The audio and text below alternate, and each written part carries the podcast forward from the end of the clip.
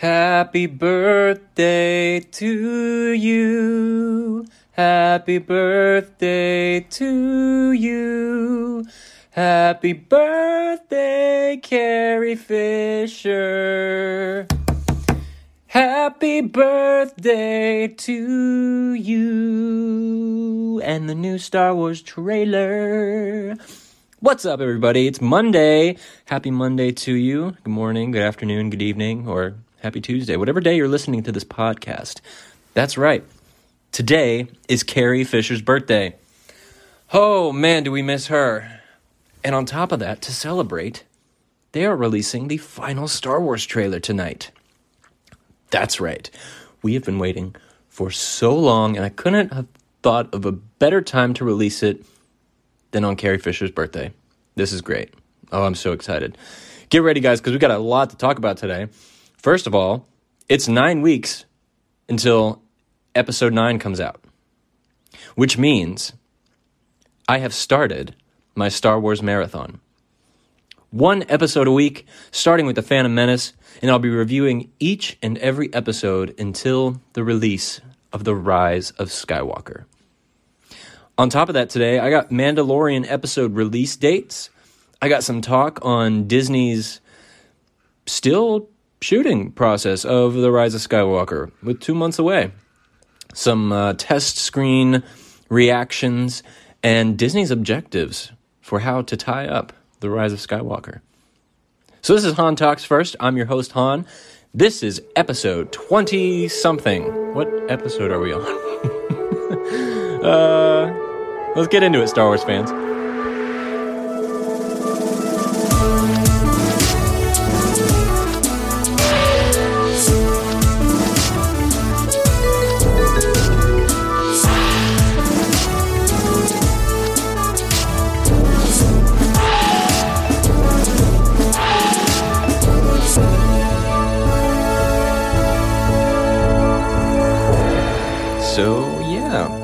Back for another week of Star Wars talk here on Han Talks First. I just want to quickly let everybody know that um, I'm not in my studio today, so I apologize for the poor audio quality. I am out of town. I brought my recording equipment with me so I could record, but I left my hard drive at home which contains the software I use to record it. So I resorted to using my phone. Luckily, I got the new iPhone 11 uh, last um, about a week and a half ago. So the mic on it is a little bit better than my previous one. Um, so that's what I'm using. And I'm going to have to edit on my phone. So I hope it turns out okay and that you guys get well, it's not too distracting for you. Also, if you hear some snoring in the background, that is the puppy. Um, he's currently dreaming, and uh, I can't really block out the snoring since I don't have the software. But that's where we're at. So let's get into it. If you guys saw, AMC announced that they're doing a Star Wars marathon the day before its release of episode 9, where you can watch all eight films back to back, followed by episode 9. I don't know how much it is to do that, but and I'm not sure how many people would want to do that. I'm not one of them. I mean, as much as I'd love to see Revenge of the Sith in theaters or the pod racing scene in theaters or hell even the original trilogy in theaters. I, I i just don't know if i could make it 27 hours and still be wide awake enough to be fully attentive for the rise of skywalker. I just i don't know if i could do that. So to those of you who are going to do that that's awesome I hope you enjoy it. Apparently, you get a free popcorn. Not free. I mean, you're paying like a thousand dollars to go watch nine movies, but Uh, you also get a collector's blanket and a collector's pin when you do that. Oh, and you also get to see episode nine before the early screenings. So I think it's at five o'clock on the 19th. But anyway, if you're not going to do that, you can do what I'm doing and then listen to my reviews. So, like I said, right starting this week, every week I'm going to be watching an episode of Star Wars until episode 9, and I'll be reviewing it right here on this podcast. This week I watched The Phantom Menace, and this will be the first review of that movie on this channel. I've touched on it here and there and talked about some iconic moments from the movie, but now I'm going to talk about the whole thing. And yeah, up until episode 9. So let's see how it goes. Uh, so far, it's been a blast. But I'm going to save that for last because I have some important things to talk about. Slightly a bit of news related, but just some stuff that people are talking about on the internet. So, uh, for, for, the f- first things, um, according to some people, episode 9 is still shooting. Not just reshoots, but apparently they're shooting, they're reshooting 75% of the movie. So essentially just making a whole new movie. I'm not sure how much of this I take as fact. Because I think a lot of it gets spun around when it's passed through the barking chain. So here's what I've learned, and here's what I think is happening. So reshoots are very common. I know everyone's freaking out that oh they're reshooting Star Wars. This is crazy. This, this is like like they messed up. Something went wrong. That's not always the case. I mean, everybody does reshoots. Even television shows do reshoots. It's just a chance, to, an opportunity to get some final shots that you think would look good in addition to the edit that you've already made. And the rumor that had spread that they're shooting 75% of the movie in reshoots is something that I don't think is true. So, if they're doing reshoots, they would not be doing visual effects shots because those would have had to been uh, animated, rendered, uh, tracked, all up till now. Like they would have had to been done. At this point, they're probably still rendering or putting final final touches on it. Similar similar to uh, Avengers Endgame when that was getting wrapped up. So effects take the longest time. So what I think they're doing is actual reshoots of any practical settings or inserts on like hands, objects, B-roll type material. Now, if it is true and they're reshooting pivotal plot, plots of the of the movie, then they're getting into what went wrong with some movies in recent history. And they're known today as the Justice League tra- treatment and the John Carter treatment. And before I tell you what those are, I just want to say that in addition to these rumors that this much of the movie is being reshot, they're also saying that they're doing this because they had six different endings planned out. And they showed it to different screen testing audiences. And most of them weren't happy with their showings. So they're going back and they're retooling it and making something different. Now, audience tests are very, very common with movies. Uh, it's very rare that they don't get tests. The most recent one I can think of that didn't get an audience test was Goldfinch, and we all see how that played out. Not only was that movie rushed into uh, film festivals, but they also didn't have a testing audience. And it's proved to be one of the biggest flops in like the last two years or something like that. So I've been in test audiences before for movies. I don't know if I'm allowed to say what movie I was testing, but it was it was like early summer, so maybe it was last year. Uh, so I'll just I'll tell you. The most recent one I did was for The Nun, the movie The Nun, the horror movie. And what the screen test was in my situation was there was 3 of them going on at once. Each room had a different temperature setting. And each one had slightly different story interpretations. The one I was in, it was balls hot. It was so uncomfortable, and I couldn't wait to get out of that theater. And I think because of that, it made me dislike the movie.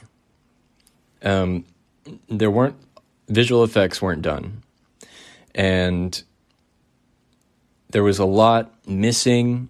There was like scene skips, and that's because the movie wasn't done. And the questions they were asking were about things that didn't pertain to the story as a whole. So even if I gave bad results on my on my scoring of this test film, it didn't mean it was a bad movie. I never saw the final product because I wasn't impressed with what I saw in the test screening. But that doesn't mean they they didn't go and complete the film and it turned out to be really great. I know a lot of people said they liked The Nun. So maybe it's a good movie. I do have to get around to rewatching it. But so test screening are not all what people make them out to be because honestly, not a lot of people get to do them. You either have to be signed up with a company or a family or friend of some of the filmmakers. So not everybody gets to get in on that experience with these big Hollywood production movies. So anyway, when the original round of principal photography ended on The Rise of Skywalker, allegedly J.J. Abrams informed Disney that he was afraid that this movie would not satisfy all audiences. Disney, of course, wouldn't accept that. It, their goal for this movie is that it must please everybody. They're well aware of the fan divide. And whether it's toxic or not, whatever anybody thinks, there is a divide. And there is a lot of weight on this last movie. So you would imagine Disney would tell them, JJ, crew, to do it over again and over again until they get what they feel is right. It's a method of retooling the movie's outcome over and over, reshoots after reshoots until they get the right ending. This is where the six ending, six different endings come from, from the screen testing audiences. Now, with a release date set, that makes it harder and more expensive to get the project done because they only have two months, three or four once they started reshoots. So, this is a little different than the John Carter treatment. John Carter did not have a release date set in stone when they went in to do reshoots. They just retooled it over and over until they felt like they got the right ending. But of course, John Carter didn't do well in the box office. I think the problem with this, with major retooling, reshooting of a movie, is that it's just all preparation. I mean, if you don't have, if you they have an approved script right from the beginning, so this is why I don't think it's it's true the script is where you get all your information. If the script was approved way back in December of 2017, which that's when the final draft was um, approved by Disney. JJ said this himself on an interview with Colbert, I think. But that's how long ago this script was made. And if it was approved by then, they've they've been working on it for a while. Um, so that's why I don't think they're completely changing this ending because they've had the script for so long. Of course, they can change slight things here and there, but overall, I think they got they got their ideas set in stone. Now, uh, along with the Justice League treatment, they had the same problem as the Rise of Skywalker, where they did have a scheduled date for release. Now, Justice League is a different story because they were in competition with Marvel the other comic book movie adaptation company. So they were trying to stay relevant and they were busting out these movies as quick as they could just to keep up with Marvel. So that's a different story. They they rushed production on that. They also had Christopher Nolan's Batman trilogy, which was taking up a lot of their time to get into their Batman and Superman. I don't think The Rise of Skywalker has that problem. They've had since 2012 to get this thing undergo. And since 2015 to focus on how they're going to end this story. So they've had a lot longer time. They've set those dates way back in 2012 too. I recently read the Bob Iger uh, book, The Ride of a Lifetime, and he talks about this. They set release dates way back before they even purchased Lucasfilm that they were going to make the movies in 2015, six, uh, 17, and 19. So that's pretty f- far in advance notice. And I'm going to go over the book in another episode. That's not what this one is about. So the time frame between all the reshoots and the premiere is too short to fit conventional standards to movie-going audiences. That's what Justice League did. So if all of this is true about Rise of Skywalker, is time management the real concern? And if so, who's to blame? You know, J.J. Abrams is known for wrapping productions way in advance of release. Star Trek, for example, was completely finished and put a pin in two months before its release. This is why he's a well known director. So I don't think he's to blame if all this is true.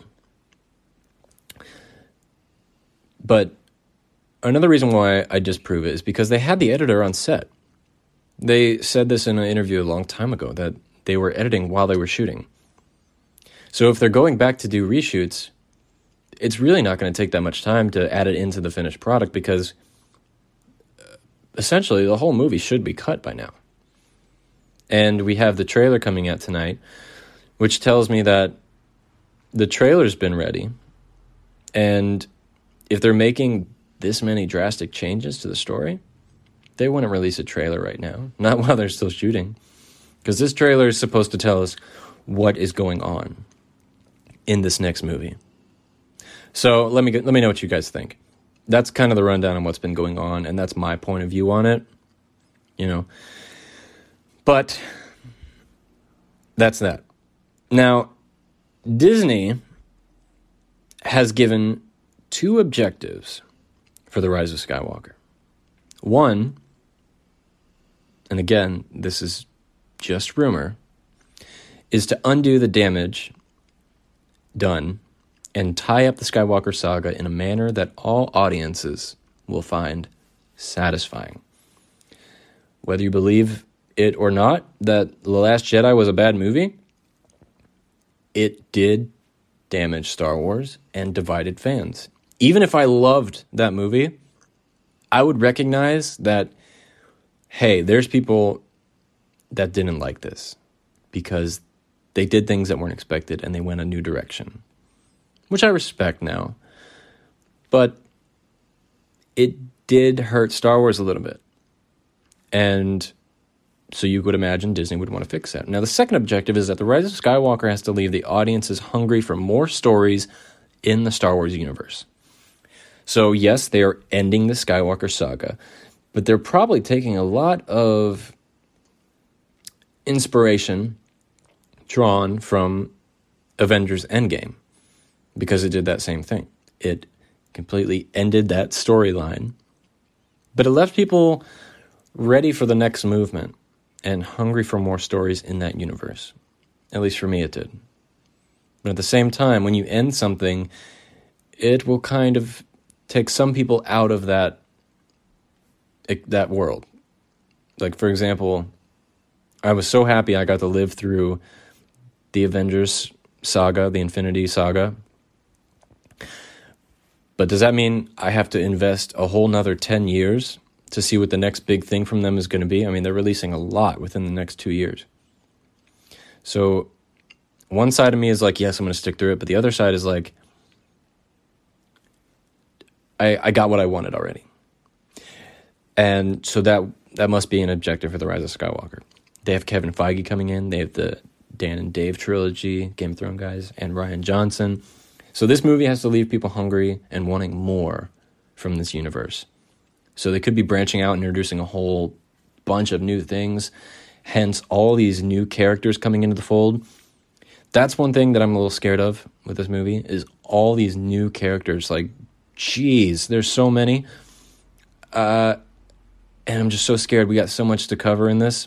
We're wrapping up an entire saga, nine films and one movie. And we got all these new characters we got to address and tell the world about. I, I don't know.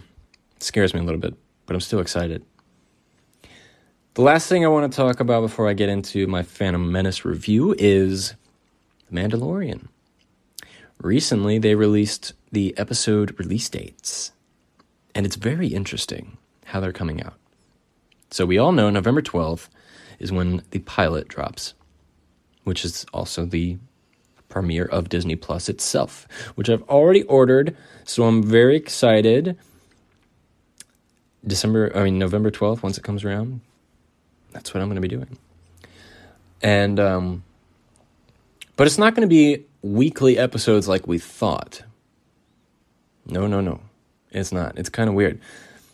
Episode 2 is actually coming out three days later on November 15th. So, is it every three days, you're asking? No, because the next episode is on the 22nd, and then the 29th, and then December 6th, December 13th, December 18th, and December 27th. So we got three day skips, we got seven day skips, we got five day skips. It's not really consistent. And I don't know why they're doing that because it seems like, you know, we're creatures of habit. We're used to tuning in every week to watch something, at least on cable, and or YouTube videos. Um, there's like a time and a date set. But with this one, it, it seems really random, and I'm not sure why. And that could confuse a lot of people, especially if it's it's being advertised as not the whole the whole season's not going to be available at one time. So you'd assume it's every week. So hey, next Monday I'll tune in, and then the Monday after that. So it's a, a little confusing, and I hope they make that clear on on the app. But we'll see. So now the moment you've all been waiting for. Let's talk about Star Wars Episode One: The Phantom Menace. Turmoil has engulfed the Galactic Republic. The taxation of trade routes to outerlying star systems is in dispute.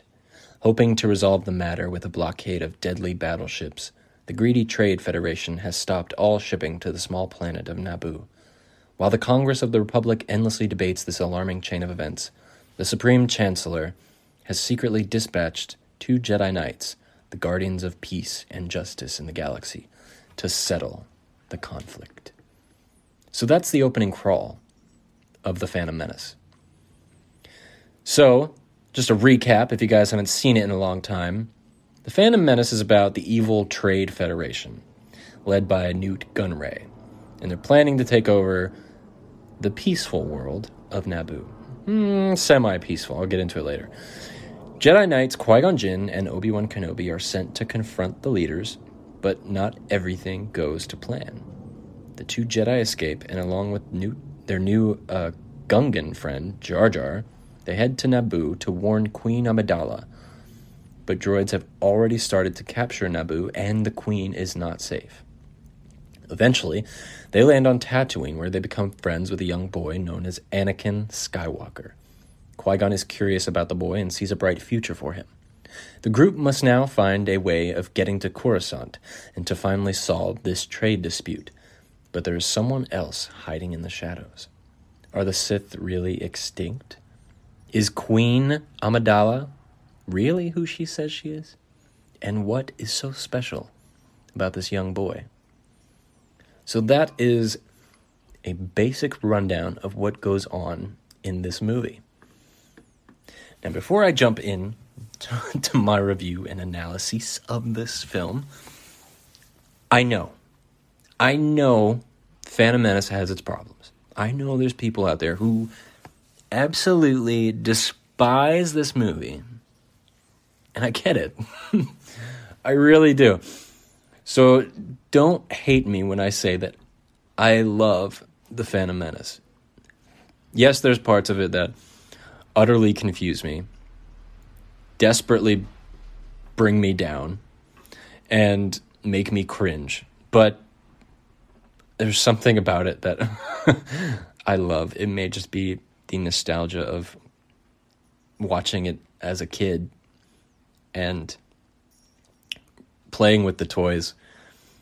I remember the first toy I got was this collection of different characters, which included Darth Vader, Darth Maul, Emperor Palpatine, Jar Jar Binks, and ugh, there was some more. But I remember the the ones I played with the most was the Emperor and Jar Jar Binks.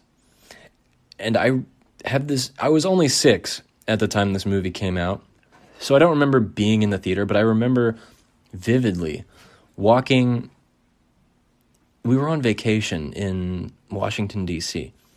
and I remember vividly playing with Jar Jar Binks and this other toy I had, which was a this sounds so stupid. It was a naked mole rat. And I got it from the zoo up there. And I would put Jar Jar on this naked mole rat and have them ride around on bushes and coffee tables and whatever I could find. And that just went with me everywhere on this trip. And that's really all I remember about that trip was playing with my Star Wars toys. Uh, the naked mole rat has nothing to do with Star Wars, but it was just one of the two things I had at the time. And I remember it was it was a blast. And you know, everything with Darth Maul, the fight scene, and you're all gonna hate me, but I really love Jar Jar. You know, as a kid, I thought it was fucking hilarious, and uh, I did think he was cool. And for some reason, every single one of his lines is memorable and quotable to me, whether it's out of meme hilarity or just, I don't know, dropping in conversation just to have fun, watch people's reactions. But I do like The Phantom Menace. I will be talking about its faults as well and talking about what is wrong with this movie because there is a lot wrong with this movie. It's nowhere near a perfect film. the Phantom Menace is the earlier form of The Last Jedi, in my opinion. It's very similar in how it goes on how it how it tells an adventure story. There is a lot going on in the Phantom Menace. A lot.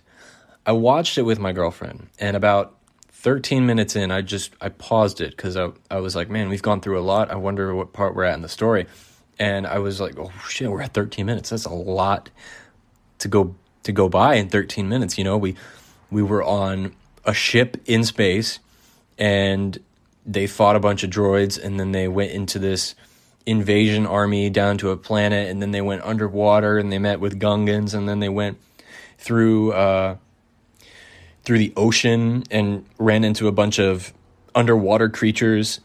And from there, they went back to uh, Naboo, and then they started running through Naboo. And there was a bunch of Senate talk, and there was so much that went down in such little amount of time. And I think that's one of the problems this movie has. He, I think what George Lucas tried to do with The Phantom Menace was he tried to make this movie as close as he could to A New Hope without repeating anything. A New Hope is also there's also a lot going on in A New Hope, but what makes A New Hope different and what makes it better is that it hadn't been done before. There was also a younger mind attached to the creativity, and there was a lot less dependency on politics and dialogue. And it was witty and charming, and it didn't take itself seriously. The Phantom Menace takes itself very seriously with overtones of politics. Part of what makes sense to the subject matter, uh, it's what part it's what makes this subject matter alluring. And it's because there's plenty of vagueness to the politics. It's an attempt to show institutional behavior in the worst way. Like I said in the opening crawl, there's taxation on trade routes. And they have stopped sending any trades to the planet of Naboo, holding them captive, so to speak, so that they can get what they want. And there's a lot going on. And then you also have a senator that is the speaker for a planet. And they all meet in this courtroom in uh, Coruscant, which is the head of, I guess, the galaxy, as far as in the institution goes. Yet, in one scene when they're in this courtroom, the queen of a city on this planet is allowed to speak for the whole planet and vote for or move for a vote of no confidence in the chancellor of the galaxy, which makes no sense to me. I mean, a mayor here in our society couldn't speak to the House of Representatives and vote and move for a vote of no confidence in the president, or if we had a world leader, for example. That's just not how the chain of command works. I mean, they could do that, but the act, the fact of it going somewhere, mm, very unlikely. So the politics is all over the place. And then right away, the chancellor sends Jedi Knights to settle the conflict between the Trade Federation and the Republic. They're they're police officers. They're keepers of they're guardians of peace and justice. They're they're the law enforcement essentially. But they also they're trained not to use their lightsabers for negotiation or uh, intimidation. Why would they send? Why would they send Jedi's? Uh, it just makes no sense to me. Why wouldn't they send a chancellor advisor or the chancellor himself or another senator? It, it's just it's it's so it doesn't make sense. It didn't make sense to me as a kid. and it doesn't make sense to me now. I remember being a kid and watching this movie and being like, "Oh, they're having all this grown-up talk. Oh, I can't wait for them to start fighting or Jar Jar to say something funny." And I kept telling myself, you know, as a, when I grow up, I'll understand it and I'll get some of the humor and stuff like that. But I grew up and I still don't really understand what's going on.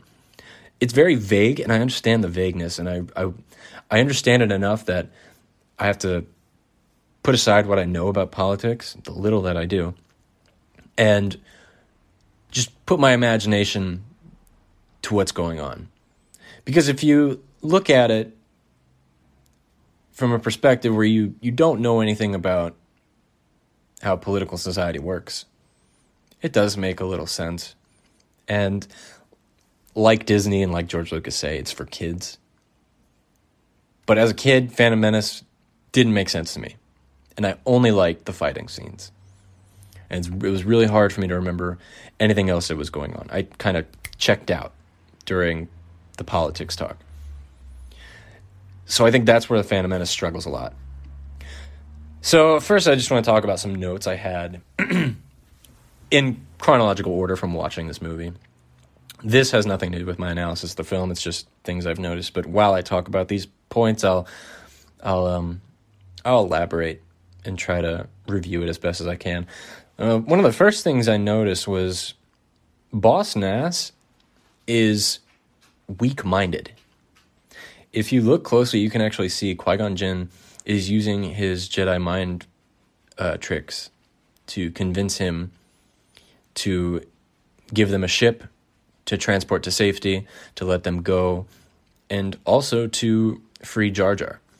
So I thought that was interesting that the leader of this underwater world on Naboo is not smart. And because, as we all know, Jedi mind tricks only work on the weak minded.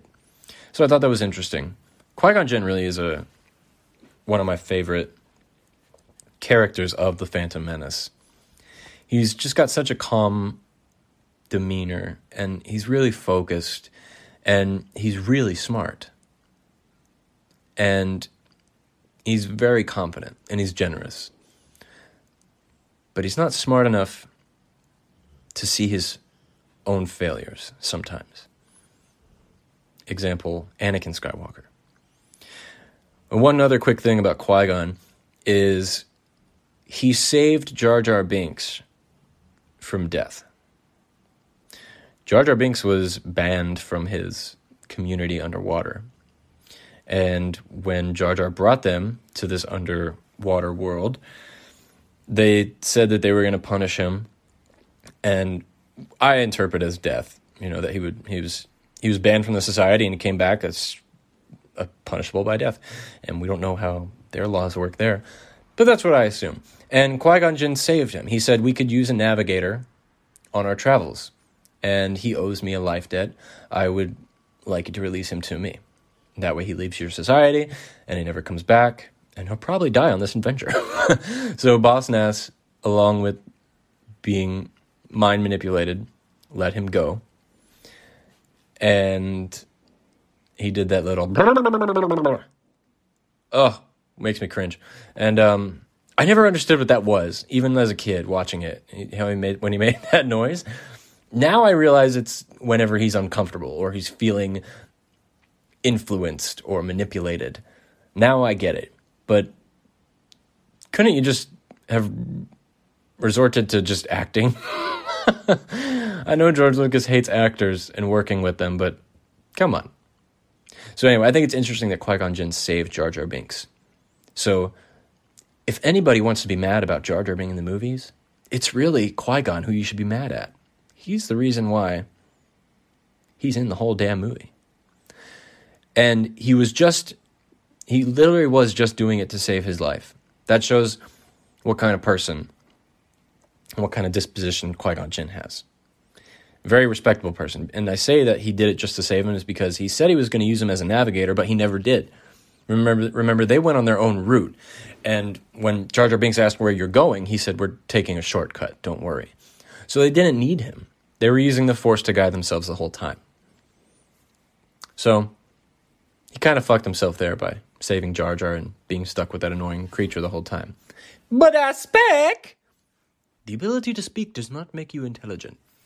I say that to people all the time, especially my roommate. they don't know that I'm calling them a Jar Jar Binks. So, anyway, after that scene, we really open up this world of Star Wars into uh, really what started as a major um, movement in world building. I think George Lucas does that very well.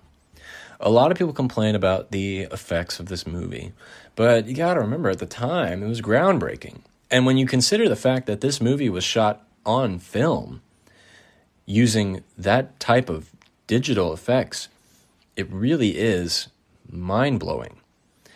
And it took them, uh, I think it was, let's see, seven, eight, nine, it took five years to complete this film.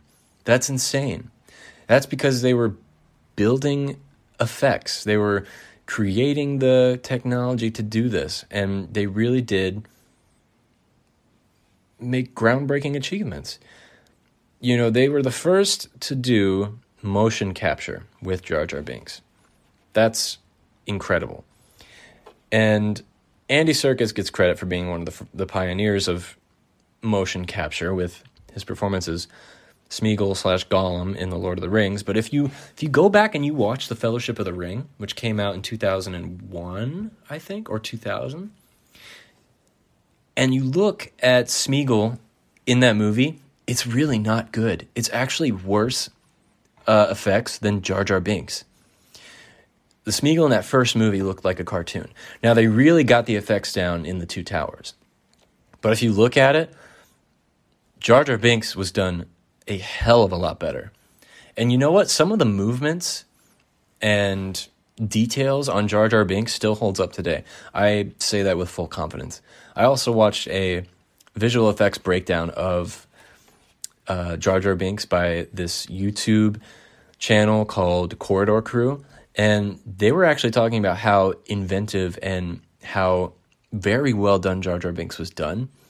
And they took it apart and they really get into depth of how it was done. And it really is incredible when you think that this one woman was creating this thing and working with motion track, tra- uh, tracking and creating the first all digital character is it's incredible. I don't know how they even like came up with this. You know, it's crazy.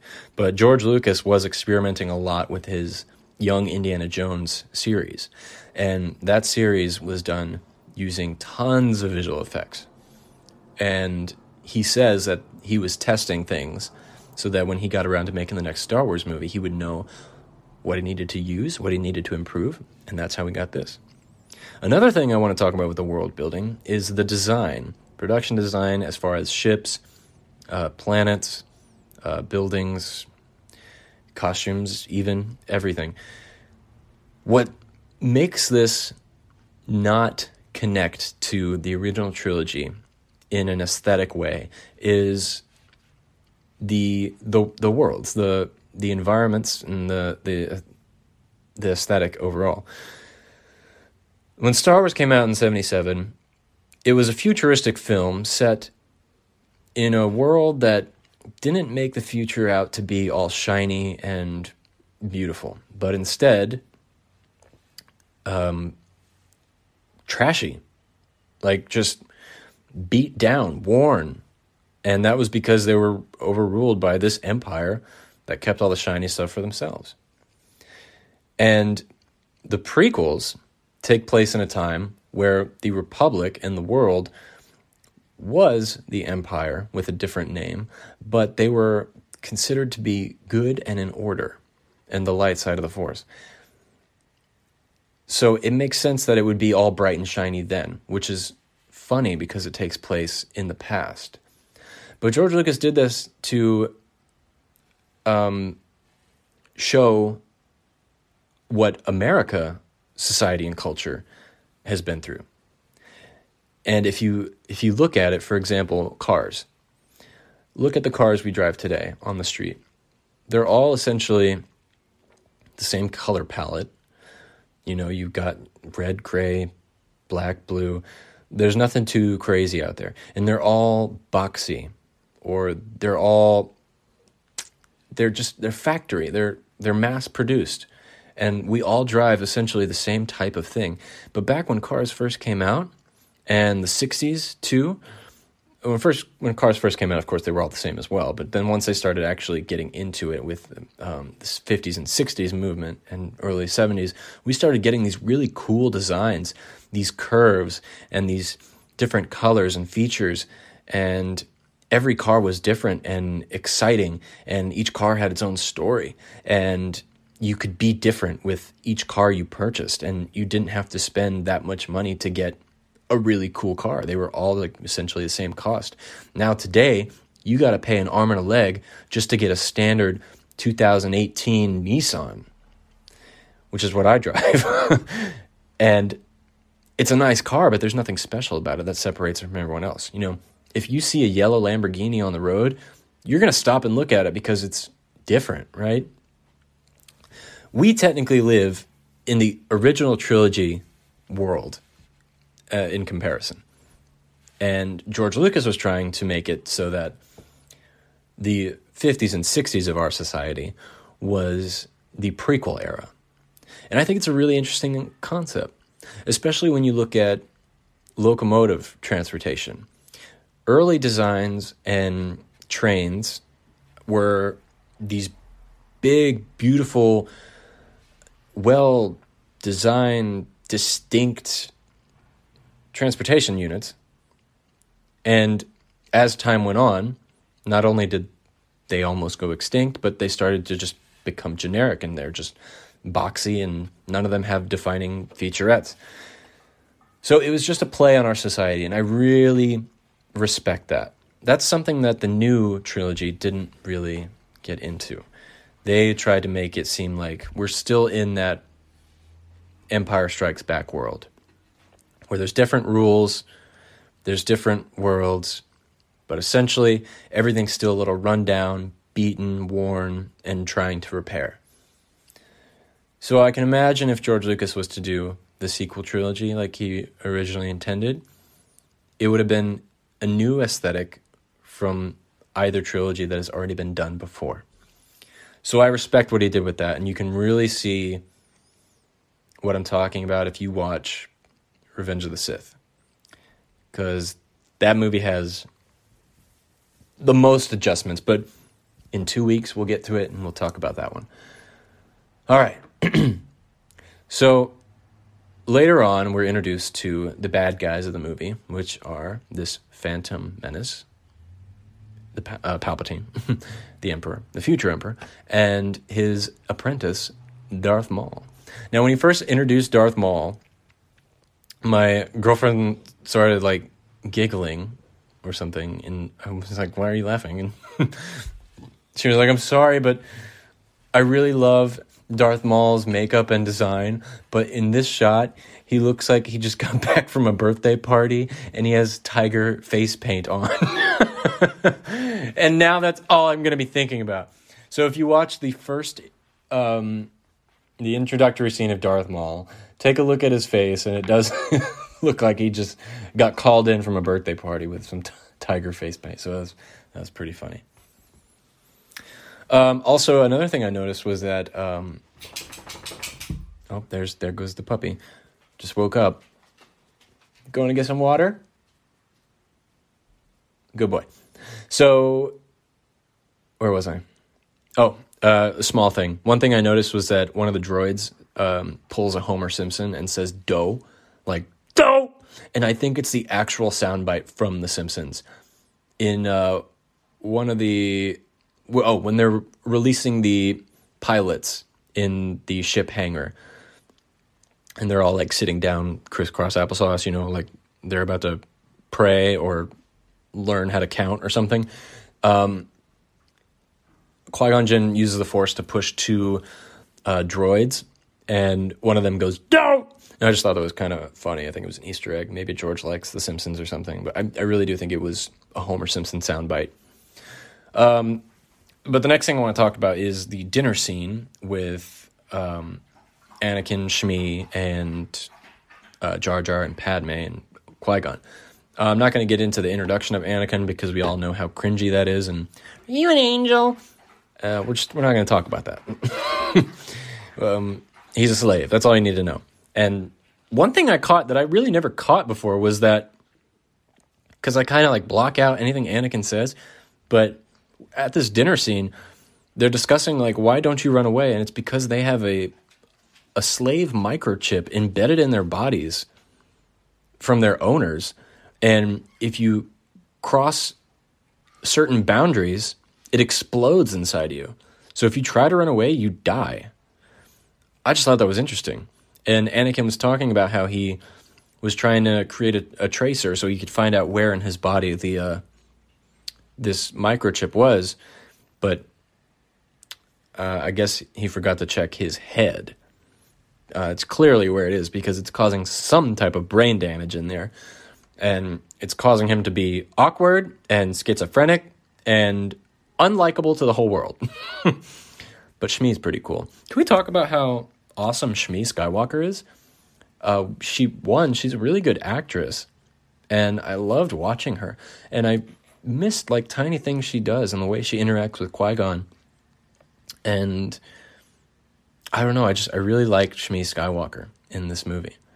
And when she was letting go of Anakin, I could really feel the love there and how she was so happy he was getting another chance and how sad she was going to be. And that just makes me really looking forward to, but also getting kind of sad for when episode when I watch episode two and I get to see her demise. Um, I wish there was more of Shmi. Also, a shout out to uh, the um, the Clone Wars when she comes back, um, and it was the actual actress voicing her. Really awesome uh, tie-in. Uh, it was a really cool scene. I don't know if it was Rebels or Clone Wars. I think it was Clone Wars because I think Anakin was talking to her, but I don't know. Go check it out.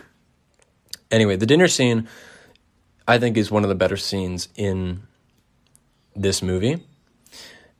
Uh, you just you know block out Jar Jar's tongue situation, and you're good. It, it's a really good scene. It's really moving, and it tells you a lot about who they are.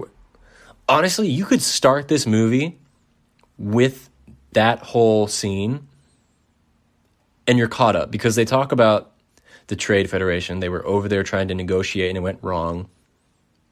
And what we have to do to get there, and they introduce, hey, we'll do some pod racing to win a bet or whatever. Honestly, they didn't have to do the pod racing. I mean, I, that's one of my that's my also my favorite scene in the movie and sequence. But come on, there's another way off that fucking planet. you don't have to pod race to get money to buy a part to fly away. They could have like hijacked it or you're just sell the sell the queen's clothes like Obi-Wan wanted. He was like, "Can't we just sell some of the wardrobe and then we can just fly away, get some gas?" I don't know. Anyway, after that is the pod racing scene, which I, I don't know why people don't like this. This scene. This pod racing sequence is incredible. Did you know that all, uh, well, not all, but a good majority of the pod racing scene was done using practical effects? They actually built those pod racers in miniatures and shot them on a miniature set. That's right. All those, not all of it, but most of those desert scenes are built. The stadium is built. The people in the stadium are painted Q tips. And they actually blew them up like they did with like the, the ships in the original trilogy when they would blow up. And they would shoot them, they would shoot the the setting and they would run the camera through these trenches and stuff and then they would put in the pod racers later. They shot the pod racers on a blue screen and they would just uh, fit that in. And it's it's just incredible. And of course they had like practical ones built so they could shoot the people inside and the puppets and everything. And i don't know. And you, you can't don't tell me that when you hear, whenever you hear this sound, you're not like, I don't know, your heart is beating faster and you're like, oh my God, Star Wars. I can't, every time I hear that sound, whether it's like, I don't know, from a car or something, I automatically go to the pod racing scene. Either that or I think of Arnold Schwarzenegger like shooting a machine gun. I don't know. But that scene is one of my favorites in all of Star Wars. I think it's one of the best moments in Star Wars. You can go back and listen to my top 10 iconic moments episode, which was episode two. And I talk a little bit more about it. But pod racing scene is absolutely incredible. And uh, I don't know, it's energetic, it's exciting, it was groundbreaking. And the video games that followed it were freaking incredible. Oh, pod racing is, inc- is absolutely amazing. So, let's move on to everyone's favorite character, Jar Jar Binks. Talk a little bit more about him.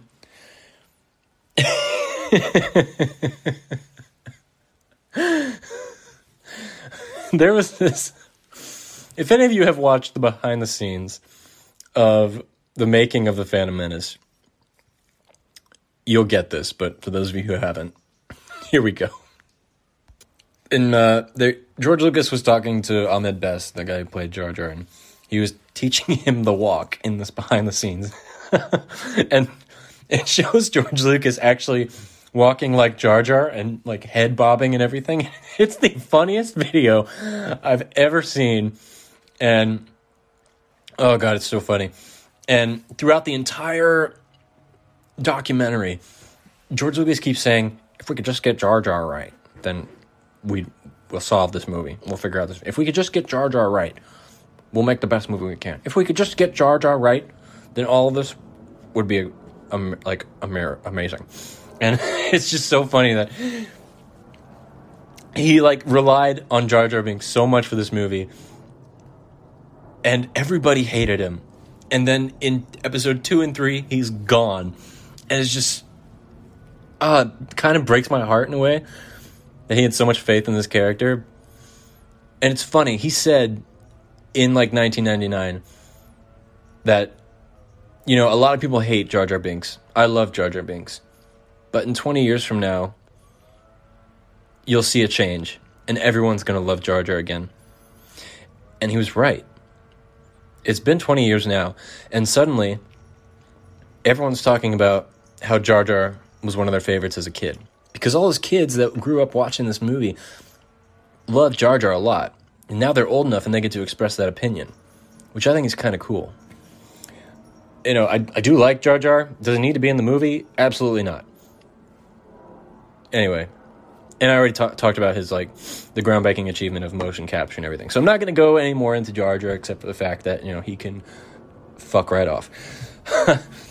so again, one thing I want to mention with Anakin again is you know, I was kind of joking with he has a brain condition, but one of my theories has always been that I really think he's schizophrenic. The character Anakin is schizophrenic. And that's what transitions him into one of the things that transitions him into Darth Vader is he's schizophrenic.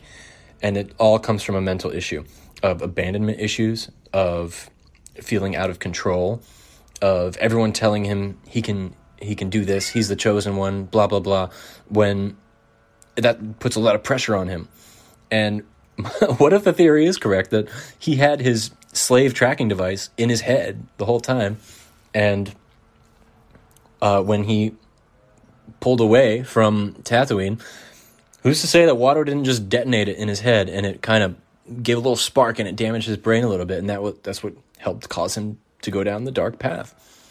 Anyway, just a small theory. I think it's interesting, but I can get more into that later. But keep that in mind when you're watching these movies getting ready for episode 9. Anakin Skywalker could be a schizophrenic. All right. Uh, another really cool thing I like about this movie is Palpatine's maneuvering into power. Uh, one of the things that sticks out to me most is when he's hovering over Queen Amidala's shoulder and convincing her to what she should say, how they should remove the chancellor from office, and he, and he's like, and now they will elect a new chancellor, a wiser, a bolder, smarter chancellor. His manipulation through this entire film has been genius, and that's one of the things I do like about the politics of the original uh, sequel, or sorry, prequel trilogy, is his maneuver into power, which is really what this movie should have focused on. We had it was the complete dark side focus of the Star Wars universe not Jar Jar. Not Jar Jar. And Daddy Big Boss Nass Johanna. Um, we don't need that. One thing about Daddy Big Boss Johanna is when they when they went back to go find the Gungans in the Gungan city, they weren't there because they were in hiding at a sacred place, a sacred ground above ground. But if there was a war going on on your planet and you had the option to live under underwater where it's probably a lot safer. Wouldn't you stay there? Why would you go hide on land where the fucking armies are? You know, it just didn't make sense to me. Anyway. Another thing I didn't like about this movie was how the Queen, Padme, shows no emotion. I mean, let's give Natalie Portman credit. She did show emotion while she was the, the um, handmaiden Padme. But whenever she goes into queen mode, it's just monotone robot. And I get it. It's because a queen shouldn't show any signs of emotion or favoritism or empathy. They should be in control. I get it, but I that we didn't need that. It just kind of it makes you not interested. So I wish Padme had more emotion to her character. It would have probably made it more interesting with the opening of Attack of the Clones when she dies. And we it reveals that it's not her, but anyway. Um, I do like how the decoy was pretending to be her the whole time. I think that was really interesting. If I'd have seen that at an older age when it made more sense, I would have thought that was really cool and a good twist. Uh, another really good scene that I love is the blowing up of the droid control ship when Anakin does by accident, you know, now this is pod racing. I know it's like you wish it was somebody else, but that's a really cool scene that takes place in space. But with it comes its problems because it's intercut with the battle, the the ground battle, the space battle, and the Darth Maul battle. They're all taking place at the same time, and there's they go back and forth so many times. It's kind of hard to keep up, and I'm pretty sure there was some other side missions and stuff going on with that. Actually, yeah, there were because um, Padme was trying to get into the palace to take over Nute Gunray, and you know they were breaking in and doing the uh, the, the grip line, going up the side of the building, whatever that's called, and there's just a lot going on. But that Duel of the Fates Darth Maul scene is another one of the greatest moments in this movie. Uh, I mean, the choreography in it is incredible. The the story it tells without having any dialogue is great. I mean, you could tell that Qui Gon is very patient, and he's not doing this out of hate or just to just to end end this guy's life or like stop following me. And that's what Obi Wan is trying to do. Obi Wan's so eager to get into the fight. He's so young and inexperienced, and I mean Qui Gon is too because there hasn't been Sith around, but he's very collective. And the scene where they're trapped in those um, those red walls and the red doors, and Darth Maul is just pacing back and forth, waiting to get to him. Like everyone, everyone breaks down like a like a caged animal, a, a dog trying waiting to for its moment to attack. it's just so beautiful, and it really gets into each character and who they are and how they address situations. And I don't know, there's just so much to reveal in that. And how when Obi Wan finally killed Darth Maul, he was on the lower ground. And when he jumped up to kill him, it was the same move that Anakin did in Revenge of the Sith. And but Obi-Wan learns and he learns from his mistakes, he learns from his achievements and he improves constantly and he becomes the master that he had in Qui Gon. It's just beautiful. And of course, the last shot is Qui Gon's funeral, and we get the reveal of Palpatine being the Dark Lord of the Sith. And I just love that reveal, especially the dialogue that leads up to it. You know, there's always always two there are a master and an apprentice but who was killed the master or the apprentice and it just pans over to senator new chancellor palpatine and just so well done and there's really good parts in this movie. it's just a shame that it wasn't executed as well. But you got to give George credit. After the Phantom Menace, there was improvements in Attack of the Clones. Even though a lot of people say it's the worst one, there was improvements in Attack the Clones, and then there was major improvements in Revenge of the Sith. He only got better. Got to give him some credit there that's really all I want to break down. That's things that stuck out to me. We've all seen The Phantom Menace. We know what goes on. But I want to share with you some fun facts that I learned about this movie. Do you know that Tupac wanted a role in this film? In 1996, he reached out to the agent and asked to do a reading part for this role, and allegedly was supposed to go for the part of Mace Windu, which ultimately went to Samuel L. Jackson. But before he could get to read for the role, he passed away. Um, I just think that's interesting. I never knew that. Also, when it, this movie came out, it was a huge deal. We all know that it was a, one of the biggest movements of all time, a huge event film. So much so that 75% of audiences seeing the movies The Waterboy, The Siege, and Meet Joe Black all left before the movie started because they just wanted to see the trailer. So those three movies, box office numbers went sky high, more than they ever imagined, but they never stayed to watch the movie because people just went to go catch this trailer. That's so cool. And it was also one of the first movies of its time to market on the internet. Internet marketing was very new at the time, and the trailer was released after theatrical onto the internet for the first time, and the views for it were the highest of its time. So this movie wasn't only making groundbreaking achievements in film, but also in online marketing and promotion. Uh, another thing is there was only one shot in this entire film in which no visual effects were added at all, and it's the shot of the dioxis gas pouring out of the vents in that meeting room in the opening scene. Literally the only shot that doesn't include visual effects. That's crazy. I feel kind of bad for these animators spending five years on like one shot and stuff like that. Um, and it mainly has to do with Jar Jar. Jar Jar was in every scene after his introduction, and that's a visual effect. Another thing is the word lightsaber is never said in this movie. It is only referred to once, and it is referred to as a laser sword by Anakin Skywalker. George Lucas just had to throw that in there, didn't he?